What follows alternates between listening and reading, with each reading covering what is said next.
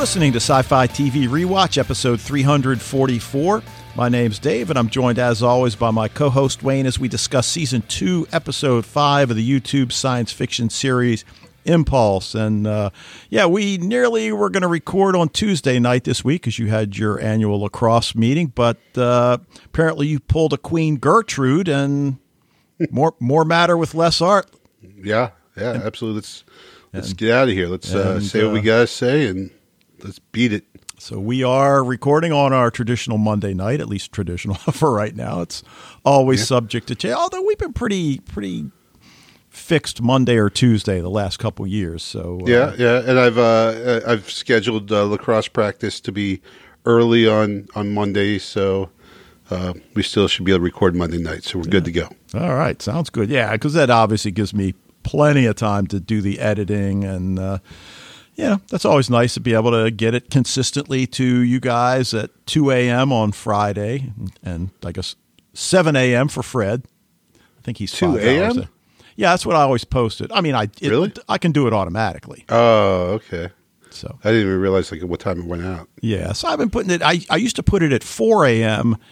And then it just occurred to me from talking with Fred that he listens on his bike ride to work, and I'm thinking like, well, he's not getting it till 9 a.m. He's already on his way. Yeah. What's what's the big deal? I just set it for 2 a.m. instead of 4. It's, you know.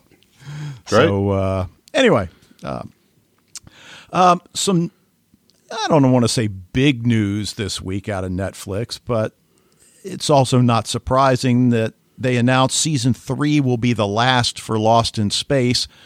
How are you feeling about that? Oh, um, I don't know. I'm not. I'm not thrilled.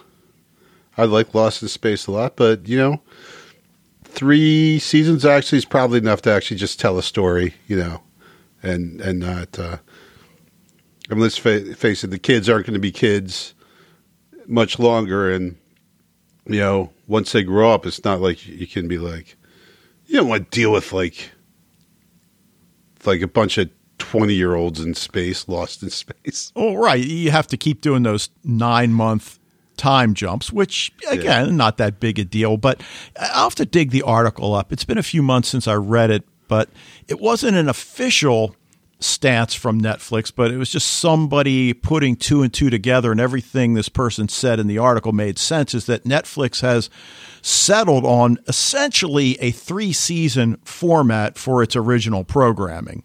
Not that they never deviated, I guess, if they have a monumental hit on their hands, right? But that from a financial standpoint, things start going downhill at episode three. So they just basically cut it off and and I guess if you know that going in, that's a that's a good thing. As you said, sure. three seasons to tell a story. I mean, you know, that's thirty hours for most yeah. of these shows. So yeah, right. You know, like I said, I mean, like Lost in Space. Uh, going back and watching it a second time, I enjoyed it a lot to go back. So, um, you know, it's you know, I, I, you know, ultimately, I guess I'm okay with that. You know, I think TV's just kind of evolved where, you know, 25 seasons of Gunsmoke, we just don't need that anymore. Or well, do, no. Well, you, was, uh, now you said 25 seasons. Did you mean 25 episode seasons? Well, no, like uh, maybe it's not Gunsmoke. What was the that western that was on Bonanza? Bonanza was on for like well, it, like twenty some years, right? Right, but in that day and age, their seasons were like thirty six episodes right. long. Yes. So, yeah, I don't know. Now, granted, they weren't doing serial stories for the most part, the way you know we've become accustomed now. But uh, right. You know, uh, well, let's jump. throw a two-parter in there every now and then, or something. Yeah, every once in a while. All right, well, let's jump to the tip of the week. What we're watching, and you know, I've mentioned the new Pope on HBO before, and and uh, it stars John Malkovich and Jude Law, and it's just a great show. I, only one episode a week, so on the one hand, I really like it that way, and and tonight it does air, so my wife and I are psyched. But I, I think we are probably going to share uh, what we're watching this week because uh, I know you're watching Babylon Berlin season two. Uh, my wife and I are at uh, are at episode nine. Okay. And how how far are you? I'm at episode three of Okay. season two. Okay. Well, I'm not going to spoil anything. I mean, I've already seen it. season two. Yeah. Are you talking season three? Oh, season three. I'm sorry. I, I season three. Right. Right. Right. Okay. Yeah. Yeah. So yeah. All right. Don't spoil anything. Yeah.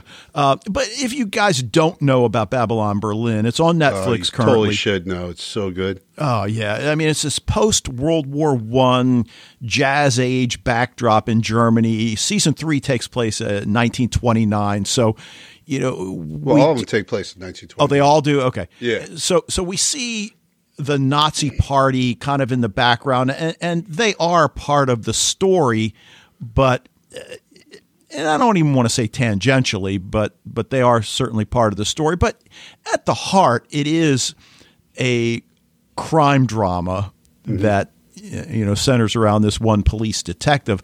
But I, I I think you probably agree with me. I mean, one of the things that is such a draw is just the ambiance Yes. of this time period. I- Yeah. I just love it. And Yeah. and, and yes, it's the Great Gatsby time period, but there's something that's cooler about what was going on in Germany at the Right. time than Yeah. in the U.S. Yeah, well, without a doubt. Um, yeah, it really captures, and it's it is right on the brink. It's 1929, so the great the the, the stock market crash hasn't happened yet, and everything that came in its wake in Europe, you know, all that hasn't happened. Now Hitler is a thing, and they actually mention them every now and then because his big beer hall putsch um, happened in oh, 1926, I think. Um, I actually looked it up and then forgot. But so he, you know, but there's also like you see uh, like the Communist Party being very strong and influential and popular as well, and the the fights between the communists and the fascists and the police and everything. It's just a time period. There's a lot going on in Germany.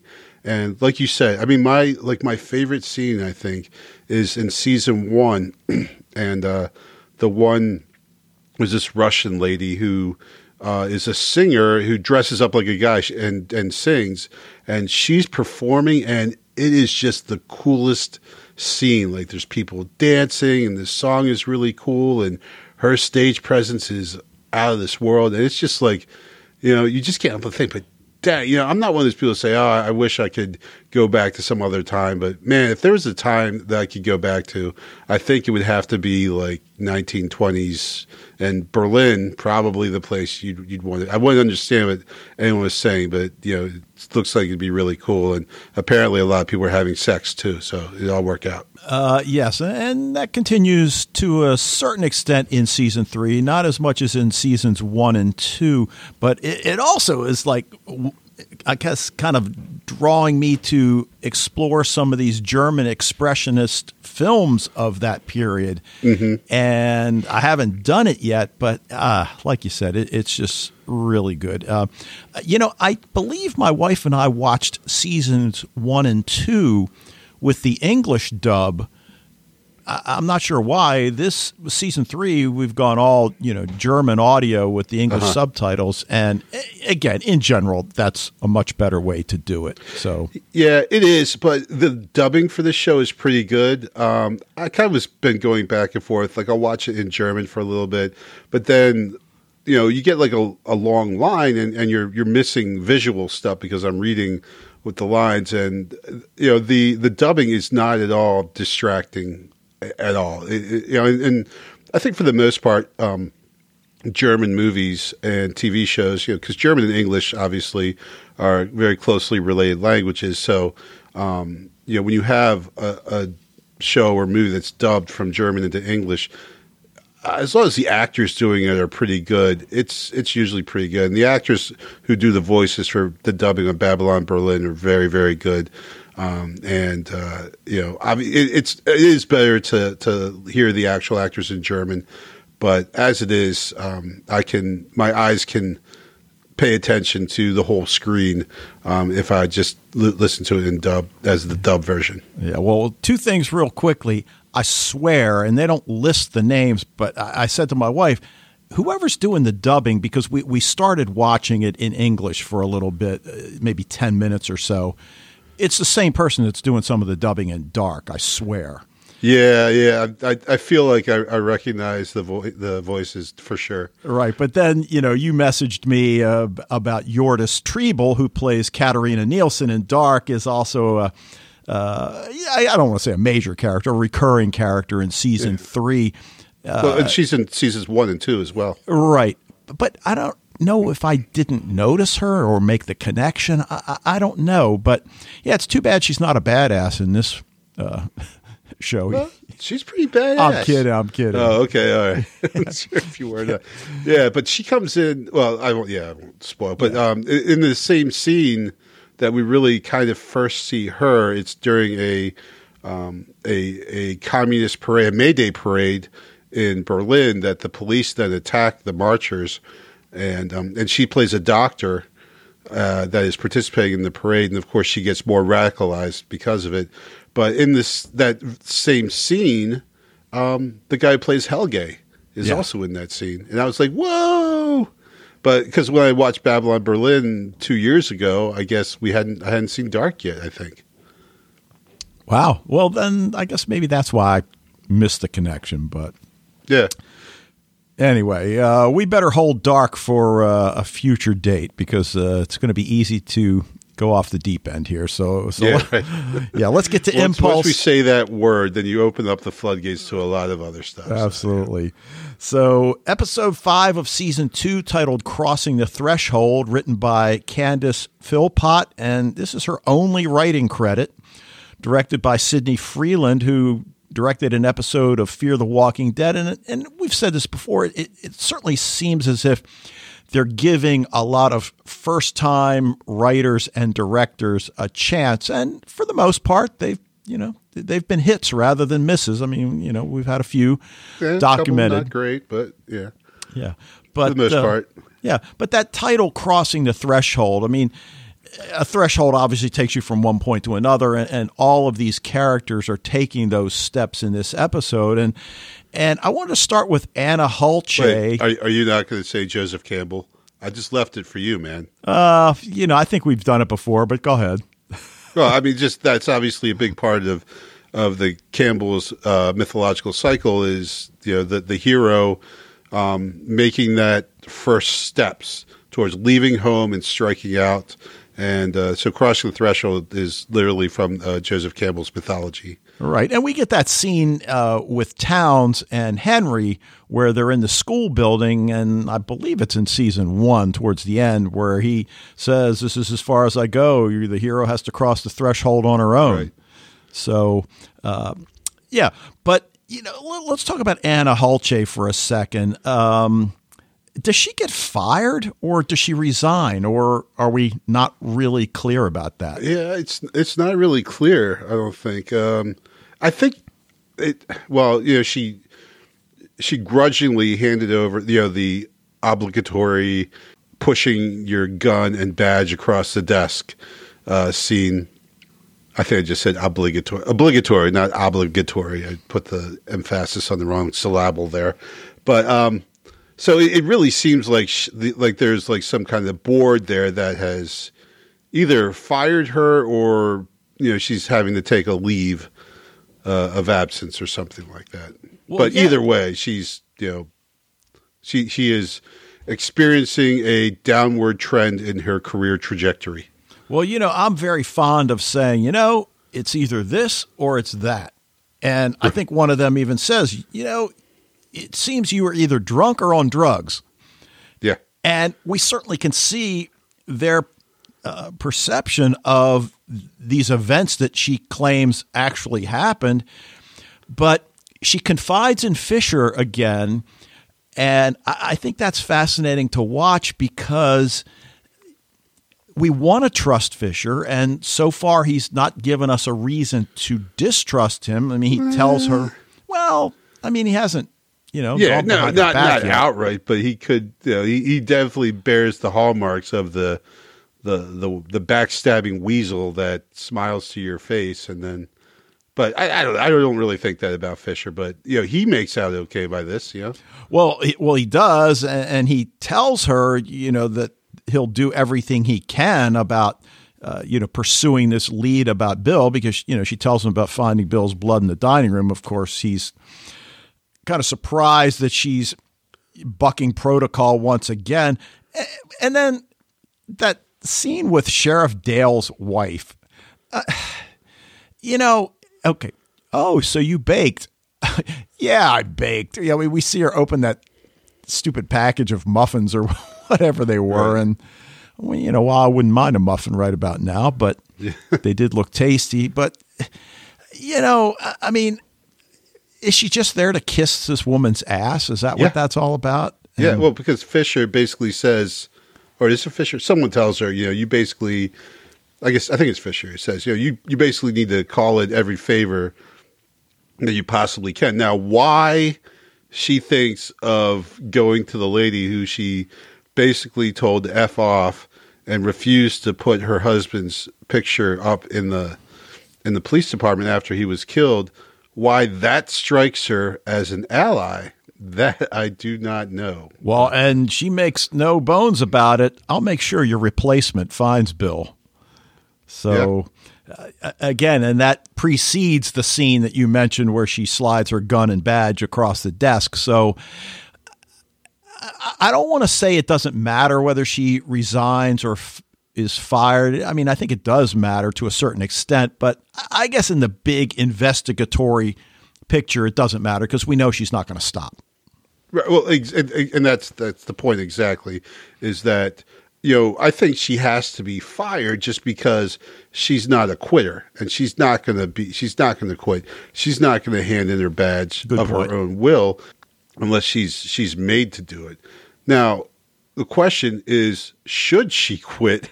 Because maybe if she had a little bit of quitter in her, uh, her career probably going a little bit better at this point. Yeah.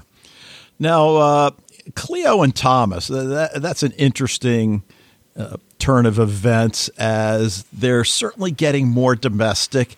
And, you know, I'm starting to come over to the line of thinking that Cleo, I know she really cares for Thomas. I mean, is it fair to say maybe she's even in love with Thomas or too soon to say that?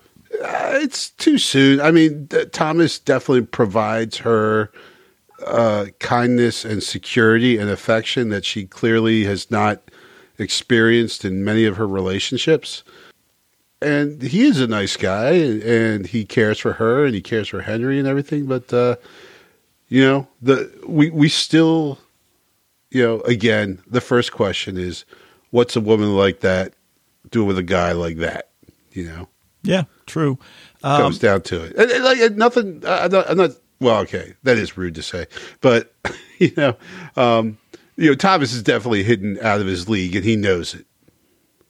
Yeah. Um, and if she really is in love with Thomas, then I, I, guess we have to acknowledge that Cleo is you know, making some some meaningful changes in her life. So again, it, it's to be determined. But you know, the whole scene with the college brochures, and we know that girls are juniors in high school.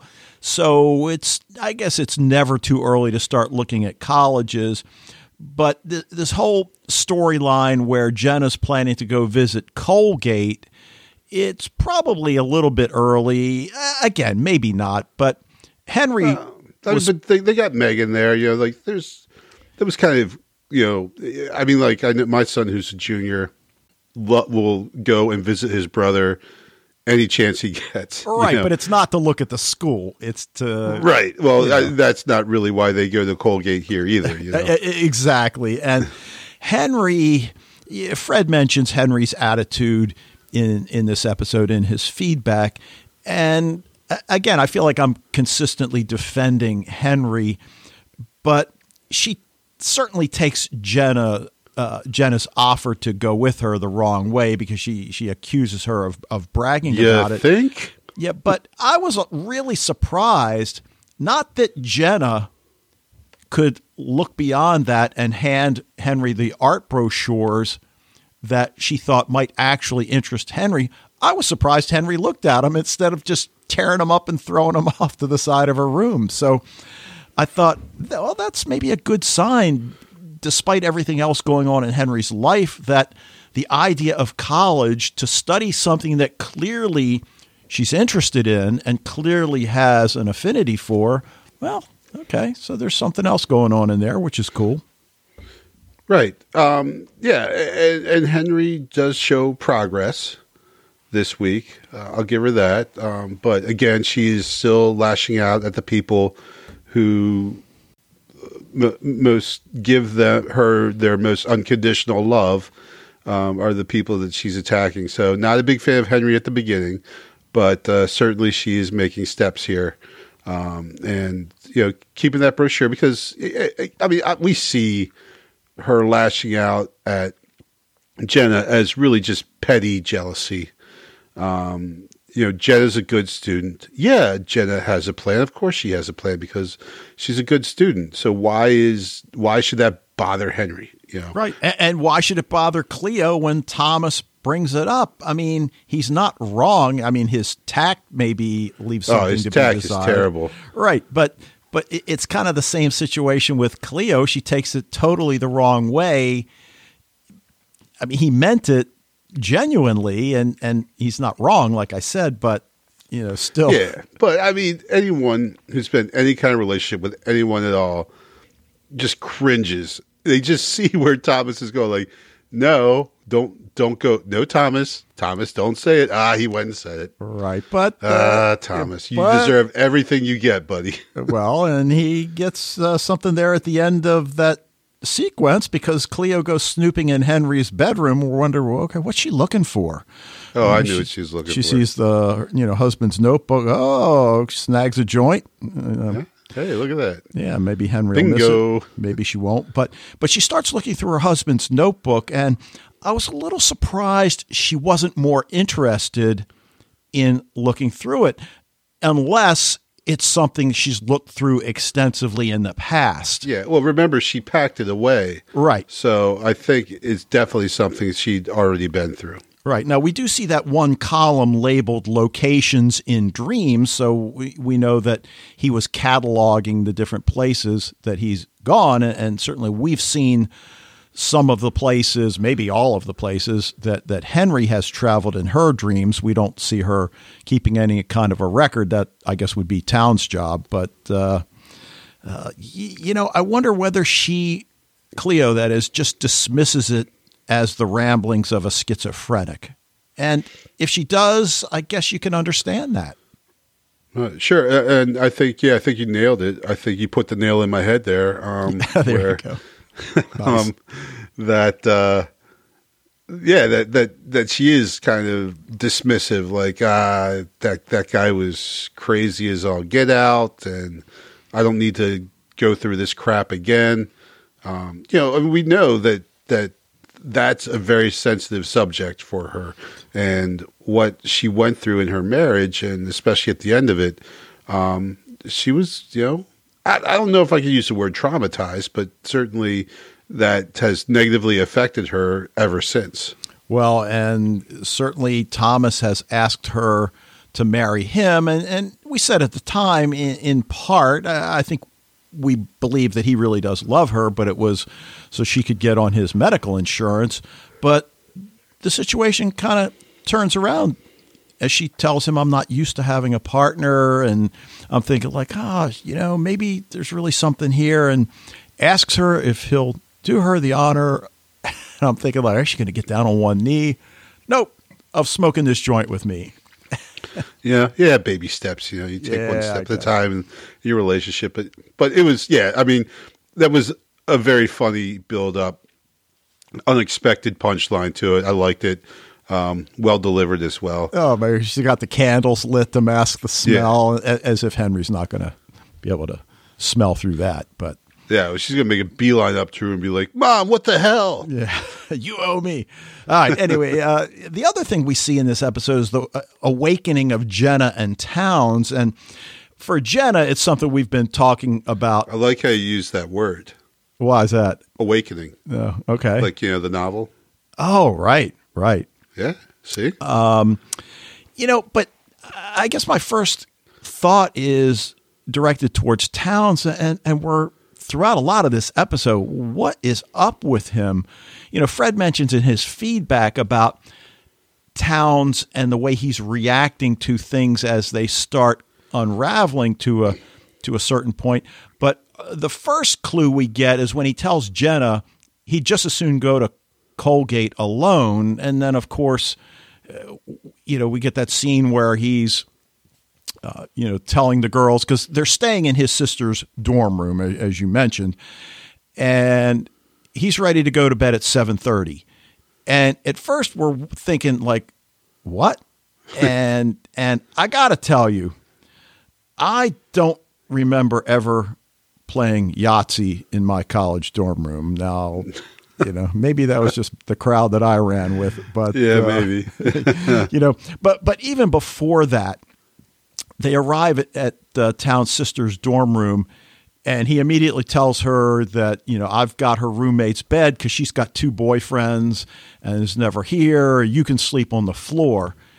And I think we suspect that I can't remember if we actually knew. Oh yeah, yeah, we saw her with an, a girl at the bowling alley. Uh, yeah, you know, in, in that previous scene. But you know, now he verifies it that you know she has a serious girlfriend, um, and then they have that conversation about his girlfriend Zoe and her boyfriend Zach, and you know the fact that neither really knows about the other. And he, right. of course, claims he knows Zoe far better than she knows Zach. But no, but Jenna does a pretty good job of you know deflating that balloon though you know? Uh, yeah exactly exactly. And i i think it's kind of setting us up not so much for zach to do something unexpected but for zoe to do something unexpected. And and we've talked about her just peripherally as she pops up in episodes here and there. And you know Townes getting these strange messages on his computer that somebody that's obviously watching everything he's doing. So, uh, you know, I, I, I like the fact that they just throw that out there, and and the fact that he thinks he knows her. So, are they setting us up that dude? You don't know her at all. Yeah, well, I mean, that's I, I am very that I, I definitely, if I were to make a prediction, I would say absolutely, completely, one hundred percent setting us up that you know that I almost thought when he because when he you know like you know ended up getting a cab and, and going to a Mexican restaurant, I'm like, oh, is he going to meet Zoe? And then it was you know the guy for that was Dominic's friend. I'm like, huh, I wonder if Dominic's friend is Zoe. oh, okay, but and now you mentioned uh, Sam and you know we meet him in the cabin and he's this recluse for good reasons. He, he's trying to stay completely off the grid. And, and in fact, that's why he agrees to meet Townes at this restaurant. You know, all of this seems to have come out of nowhere, or did I miss something?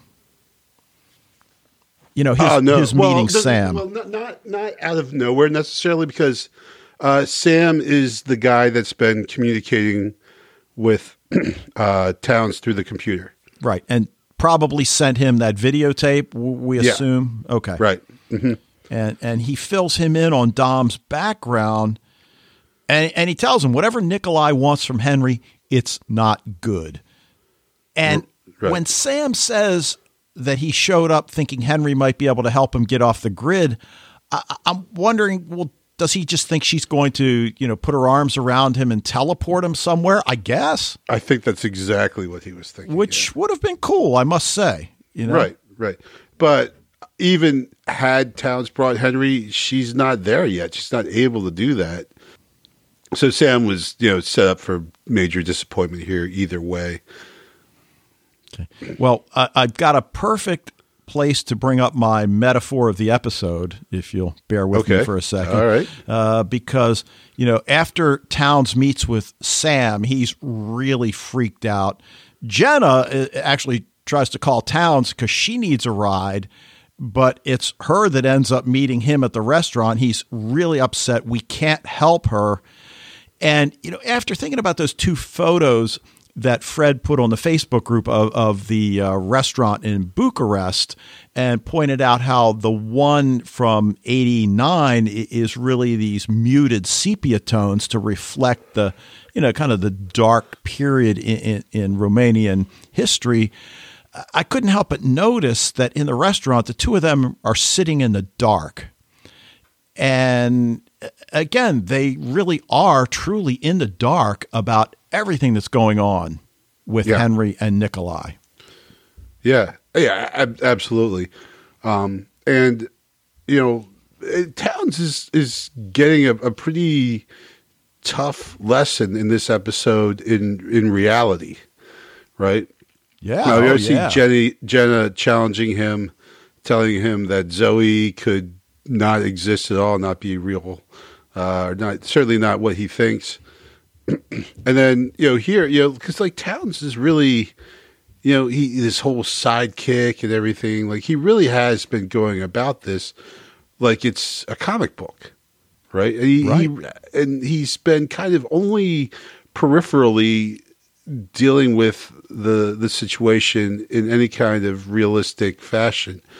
But uh, but Sam gives him a, a very cold shower of reality you know and um and it's not a game it's not a comic book it's not fun it's not heroics it's it's brutal and it's cold and it's nasty Right. And it's going to be fascinating to watch how he handles himself as we move forward because he, as you said, he's had a tremendous eye opening experience with Sam in this Mexican restaurant. And I guess the question will be can he recover from it? yeah Yep. Now, the other th- scene we get is with Townes' sister and the party to which she takes Jenna. I don't know about you, but this party featured some performance art that is really bad. yeah really really bad and uh, Excruciatingly bad. I think we've all been there at like one point or another when, um, you know, I, I, yeah, I was an English major in, in college. So, you know, I, I uh, participated in reading and uh, sharing bad poetry and also was able to hear uh, people sharing their bad poetry as well. So, you know, probably if, if you were at a humanities major in college, you probably recognize um, this party and and uh, you know probably experienced some such like. But man, that one girl was just wow. yes, as Leonard Pinth Garnell would say, excruciatingly bad. Yeah, Do you know who that is? Leonard Pinth Garnell? I don't. Oh, from the very early seasons of Saturday Night Live, it was one of Dan Aykroyd's character Oh, who was like a, you know, one of these uh, BBC, you know, shows where they talk about the. I can't think of uh, the actual show, but anyway, um, she meets Kate, and I mean. The sparks are flying immediately between these two, and, and Kate turns out to be in the science department. Kate kisses Jenna, who kisses her back, but the surprise kind of catches her off guard, and you know she runs out of there. What do you make of that?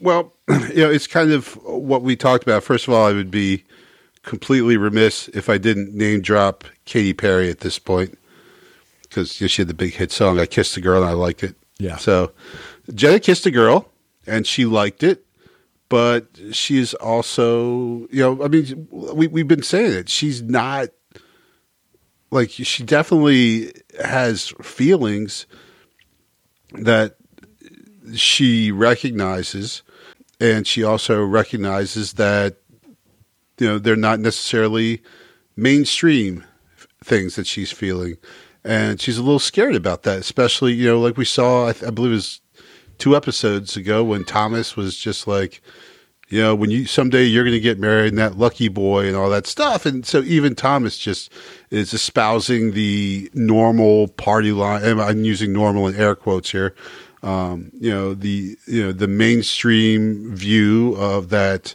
you know everyone is you know it's boys and girls you know one boy one girl you know the you know the party line of that so she obviously she's you know she's i think she's both excited by and, and very scared of these um these things that she's feeling.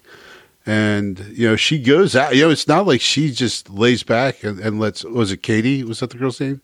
Kate. Kate lets Kate kiss her. I mean, she Kate kind of backs off, and Jenna like kind of jumps her. Right. So she's definitely into that. Um, but then, you know, that part of her, that that part that's been, you know, drilled with you know mainstream middle class influence her entire life, uh, recoils from that. Right. So she's just a really a, a, a confused kid. Not not confused, a kid who's you know dealing with a bunch of conflicting emotions and, and thoughts and you know is obviously that's not something you're 100% going to handle in in a calm and rational manner Right. Well, you know, as we've talked about, I mean, it is a step in her sexual awakening, and whether that's the, the direction she heads, we don't know. Uh, I, I just hope there's more to it than just that. In other words, how is it going to play into the larger storyline of Henry and the teleporting and you know Nikolai's uh, sister, uh, I guess adopted sister or whatever she is, or is it just going to be out there? Because I mean, certainly she's got to now cope with that you know, th- this awakening, but it's it's nowhere near the level of what Henry has to cope with. Uh, I guess I feel that way. I mean. Uh, but so you know, it's it's just I, I I don't want to take away from it and say it's not in the same level. It, it's certainly not as life threatening as what Henry is dealing with, but I think it's pretty monumental. yeah, true. Yeah, You know, for any kid who, especially if you're uh, you're still in high school and you know, like you are still in uh, middle America. More morality is you know all over high school, and anyone who sticks out is you know punished or whatever. So you know, high school is a pretty strict uh, code of, of conventionality, and, um, and and to try and break out of that, or to even consider breaking out of that, is a fairly daunting consideration. yeah. No, that's true, and and I, I think uh, on a lot of levels. She's going to have a just as difficult time as Henry's having, albeit she doesn't have people that are after her that want to do bad things to her. Right. And in this episode, the awakening that Townes has is a lot more uh, extreme, Yes. but it's it's only going to be a matter of minutes or hours until Jenna is you know filled in on everything that Townes has learned. I mean, he you know we see the beginning of that uh, uh, when they're sitting in the Mexican restaurant, but you know Henry's continuing education is, is kind of a big deal in this episode, and I love how they they present the opening scene because we see Clay. Who's giving an interview? And okay, let's look past the fact that really, what TV station is going to air an interview? But okay, whatever. Ridiculous. It's like, it's like my wife says, okay, you believe teleporting is real, but you have a problem with that. yeah, right, exactly. right. But she's well, learning. that's how that's how preposterous it is. Is that you know we totally buy the teleporting part.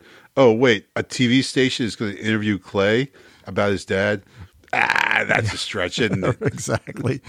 But as she's learning to control her emotions and power, he tells the interviewer that that his life now feels like a prison, and I, I think we have to acknowledge that on one level, that's how she sees her power. That that it's this prison that, you know, and and Nikolai even mentions later in the episode, we didn't ask for this Right. and it's it's been thrust on us and we got to do the best we can but the other thing i love in this episode is the fact that henry has a job at the at the local pizza Where place. did that and, come from? and by all accounts she's a good employee. I mean we see her doing what she's doing. Perhaps she could ha- be a little more enthusiastic. Yeah, I'd say she, she doesn't really have her heart in it very much. But what what high school kid does, like you know, uh, for that matter, anyone who is uh, working in like a restaurant and you know that doesn't pay a lot and everything, you know, you can, understand a certain level of lack of enthusiasm there. Uh, at least she doesn't have to wear the uniform like Judge Reinhold in Fast Times at Ridgemont Right. High. So, uh, Or uh, or Steve in Stranger Things exactly, season three. exactly.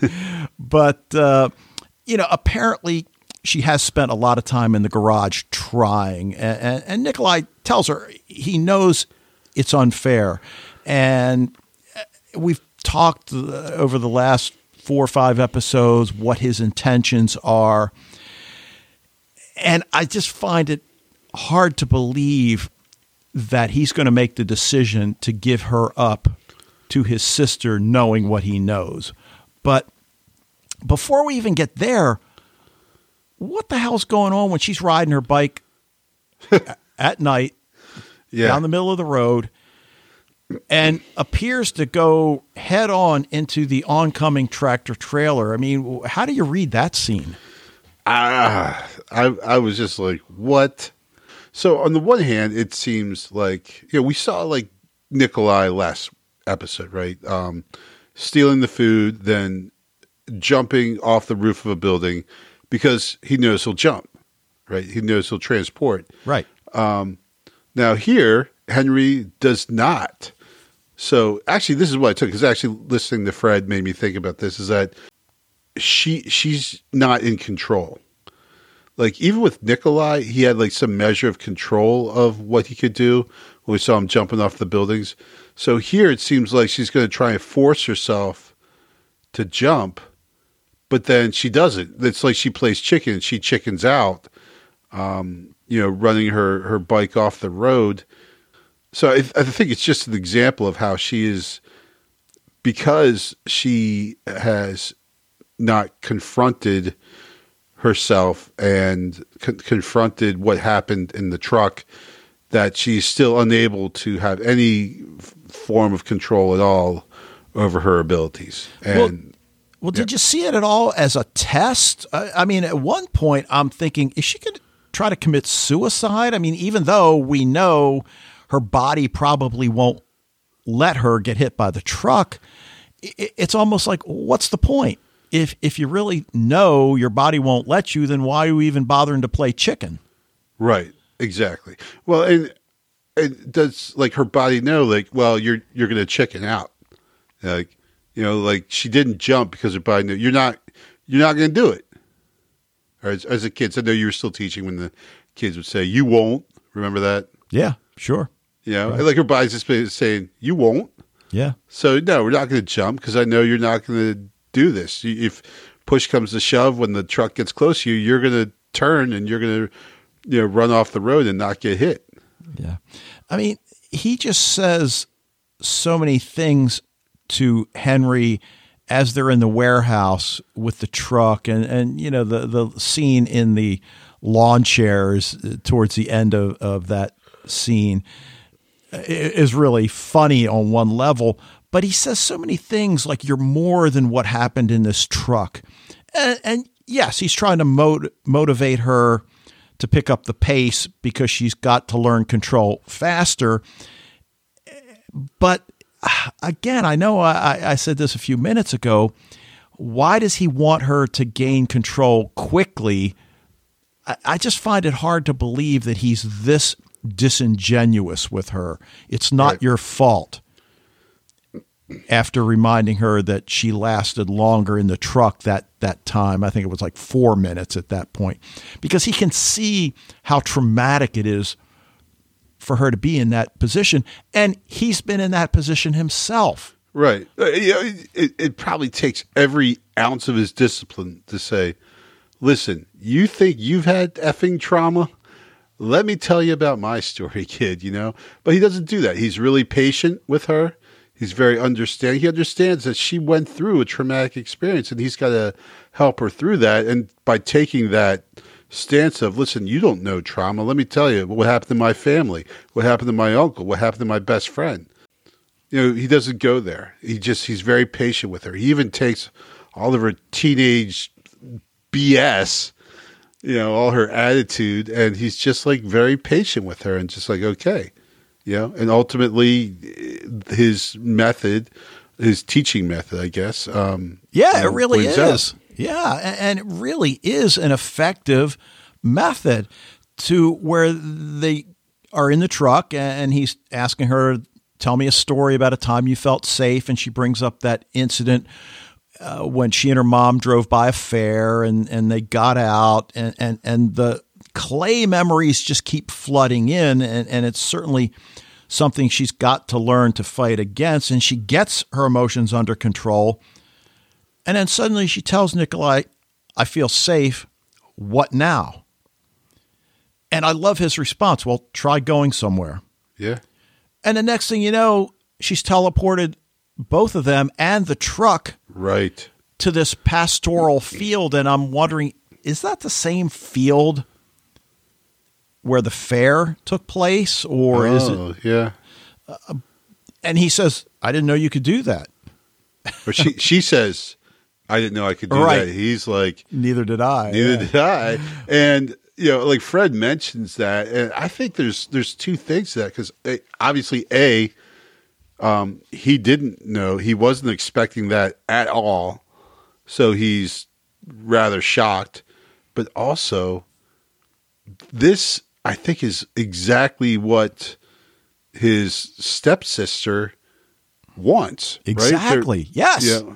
So move- he's like freaked out because holy shit, like you can do exactly what they want you to do. And so now, you know, like if like because I agree with you, I don't think he's so. Um, but when he learns that she can do exactly what the big baddie wants her to do, that he, he that freaks him out because now he can't say, "Listen, she can't do that. You're just going to kill her."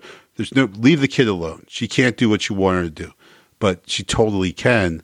So that adds a little wrinkle to the whole Oh, situation. I here. just thought it was a wonderful way to take us into the next episode.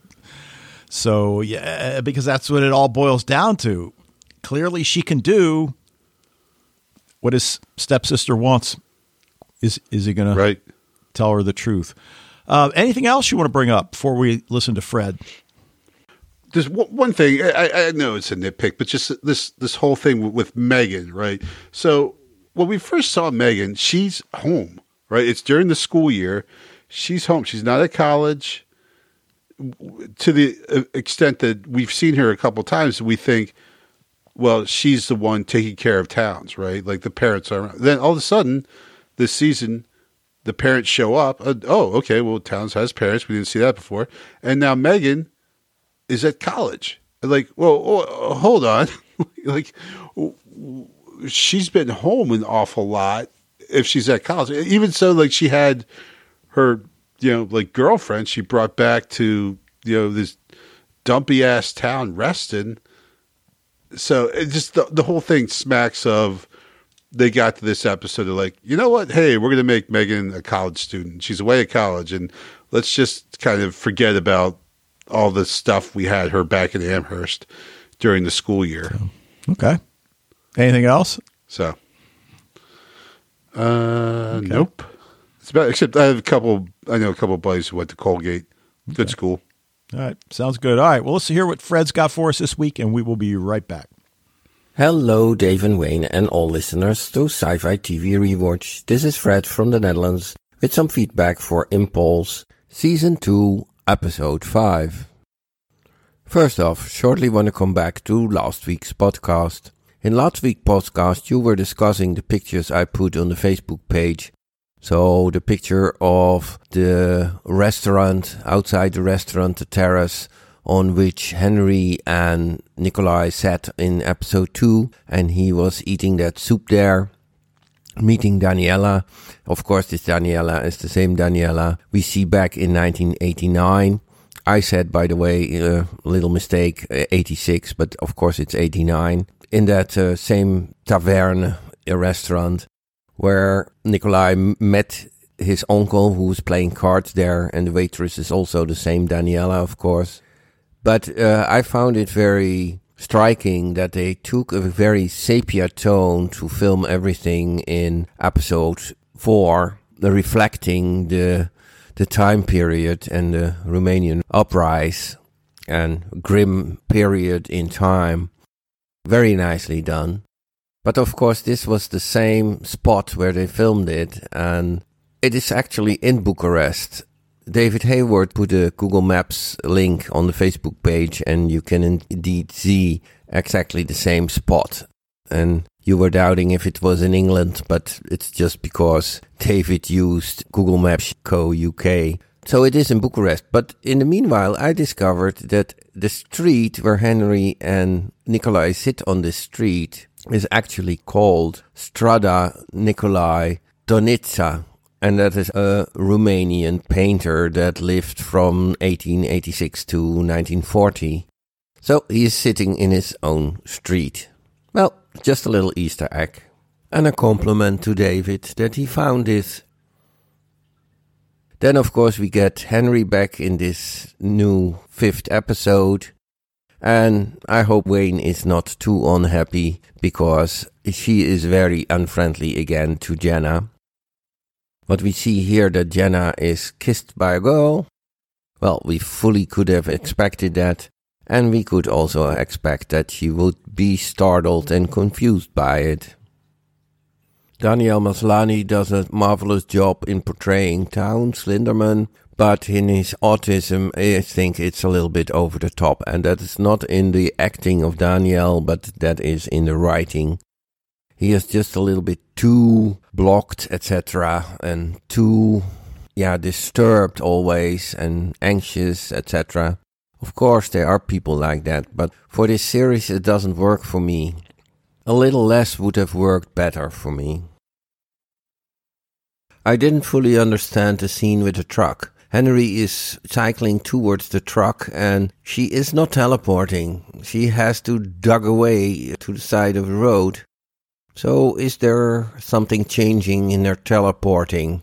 Is a threat for instance, only if it's very big enough to transport, or if she's going into a mode of self control, and perhaps that even means that the automatic in big threat situations teleportation is gone and she has to consciously transport, which she at the end is able to do.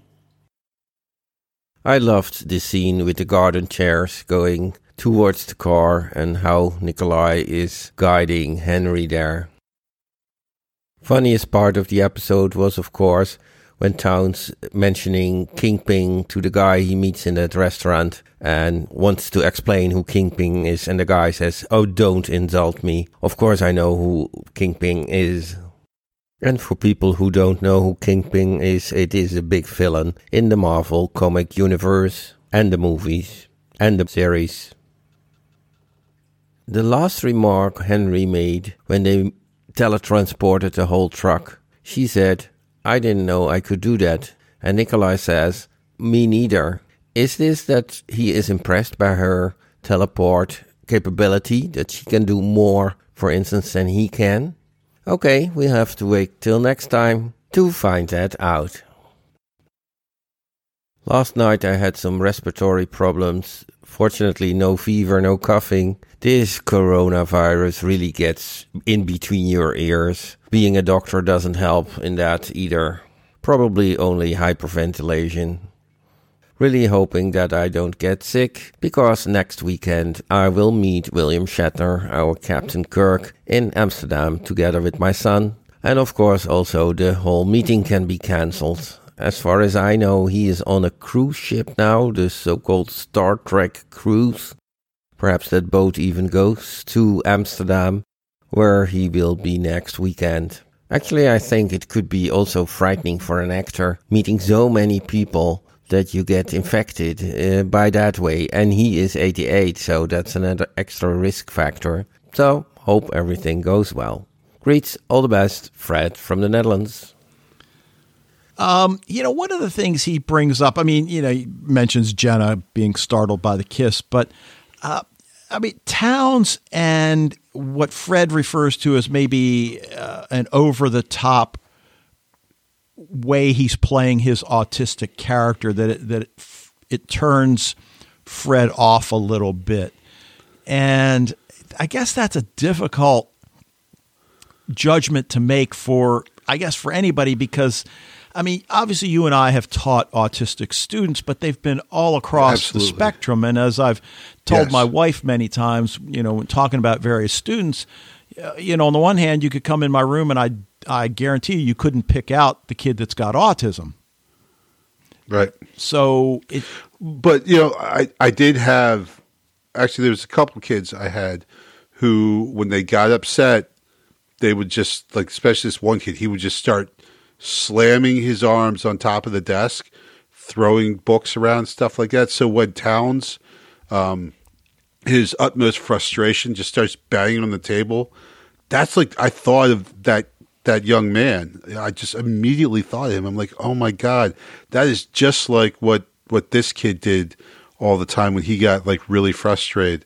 Um, so I recognize that, but you're absolutely right. Like the the spectrum is broad, and there's a wide range of kids. But I definitely recognize Townes' behavior there. I've I've seen that in kids before.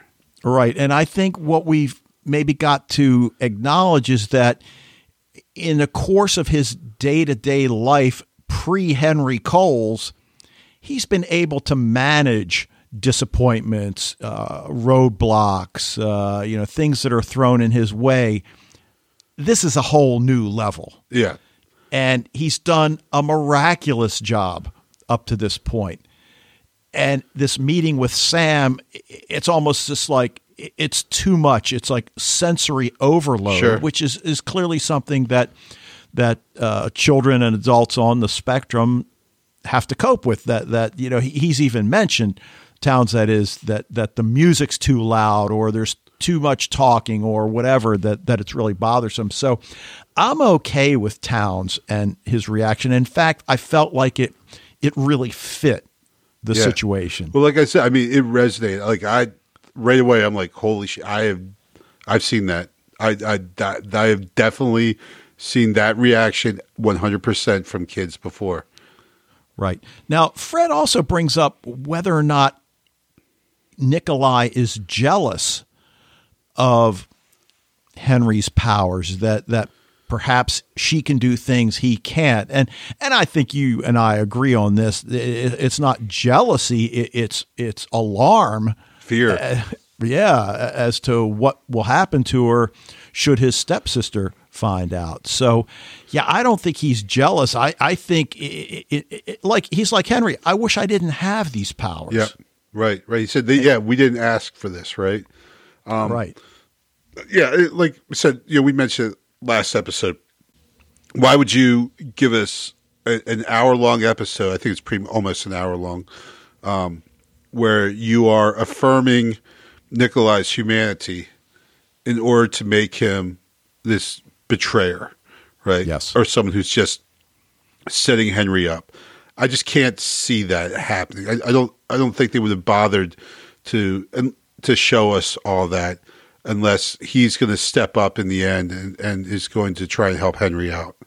Right. I mean, I can see, and I agree with you about Fisher, that I could see perhaps him turning on Anna, but not Nikolai. Not Yeah. not the way it's been presented, particularly in this episode. Yeah, absolutely. So, now the other thing Fred mentions is he's going to a convention with his son to see William Shatner. Dude, that's not going to happen. I, can, can you imagine? That's not going to happen, is it? You mean because of the coronavirus? Yeah. Uh, yeah, probably. I, I, I assume it's in the Netherlands. I don't remember if Fred said uh, they were leaving the country. Uh, yeah, it's kind of hard to believe that it would still take place. But William yeah, Shatner's 88. I didn't realize he was 88. Man, he's old. Like he's Yeah. he's like the he's like prime target for the disease, man. Like no, right. he's on a cruise. What are you doing on a cruise, William Shatner? You're 88. Good point. Did you, did you not hear about coronavirus? How long ago did you leave the states? Come on, man. Yeah. So, still, it's William Shatner. Yeah, right. So uh, Fred will keep us posted on that. But anything else about Fred's feedback? you bring up? Um, no. Okay. Uh, well, so just you- well, one thing, like, uh, like so, uh, and I'm not going to go too far, but you know, he did mention how you know my displeasure with Henry and her attitudinal behavior. And I think I've mentioned before, like they start off this way, and I was just like, oh, here we effing go again. They're just going to have Henry be the, you know, the the pouty, obnoxious. But the, you know, once she gets over her own attitude and starts listening to, especially to Nikolai, then now I think we're seeing some real growth in Henry, and maybe they the writers can start moving forward with her instead of just this kind of three episode rut where Henry's just a, a really shitty teen, teenager. Well, that's true, but what just occurred to me is that Henry is, on this search for her father, and whether her father's alive or dead, uh, we don't really know. We've got Thomas, who has no intention of replacing her father, but he's there if she needs him, a father figure of sorts. And then, of course, Nikolai, who is acting in that regard as well. So we've got these three male individuals that are, are kind of hovering over Henry, and we don't know how any of it's going to play out. From a narrative standpoint, there's a lot of different directions we can go, and, and certainly, you know, whether she's going to meet her father or not, you know, yeah. I guess remains to be seen, but I like it. Yeah. So, all right. Uh, what are you giving it for a grade this week? Uh, I'll give this an A minus. Okay, I'm with you on that. It was it was it was a really a pretty good episode. Uh, a lot of good stuff uh, happening here. Um, you know, yeah. Okay. I was digging it. Uh, watching Babylon Berlin and seeing uh, the, the, actress that plays Katharina in it, it starts getting my mind going towards dark and mulling things over, and and and it just made me realize how right you are that if we are giving most episodes of Dark A's, how can we give Impulse the same grade? Because yeah, good as Impulse is, it's not there. A, it's not there. It's so, not there. Yeah, A minus is a good one. So, yeah. all right. Well, why don't we go ahead and leave it there for this week, and that will do it for this episode of Sci-Fi TV Rewatch want to thank you for joining us. Love to hear what you think about Impulse, uh, Dark. Uh, haven't mentioned that in a while. It's not too far away, I don't think. Uh, anything else going on in genre TV? Encourage you to join the Facebook group. Send us an email if you want, sci fi TV rewatch at gmail.com. Send us a voicemail, record your own, leave it as an attachment, or you can use the voicemail tab on the website. We'll be back next time to talk about Impulse Season 2, Episode 6, titled Seven of Hearts.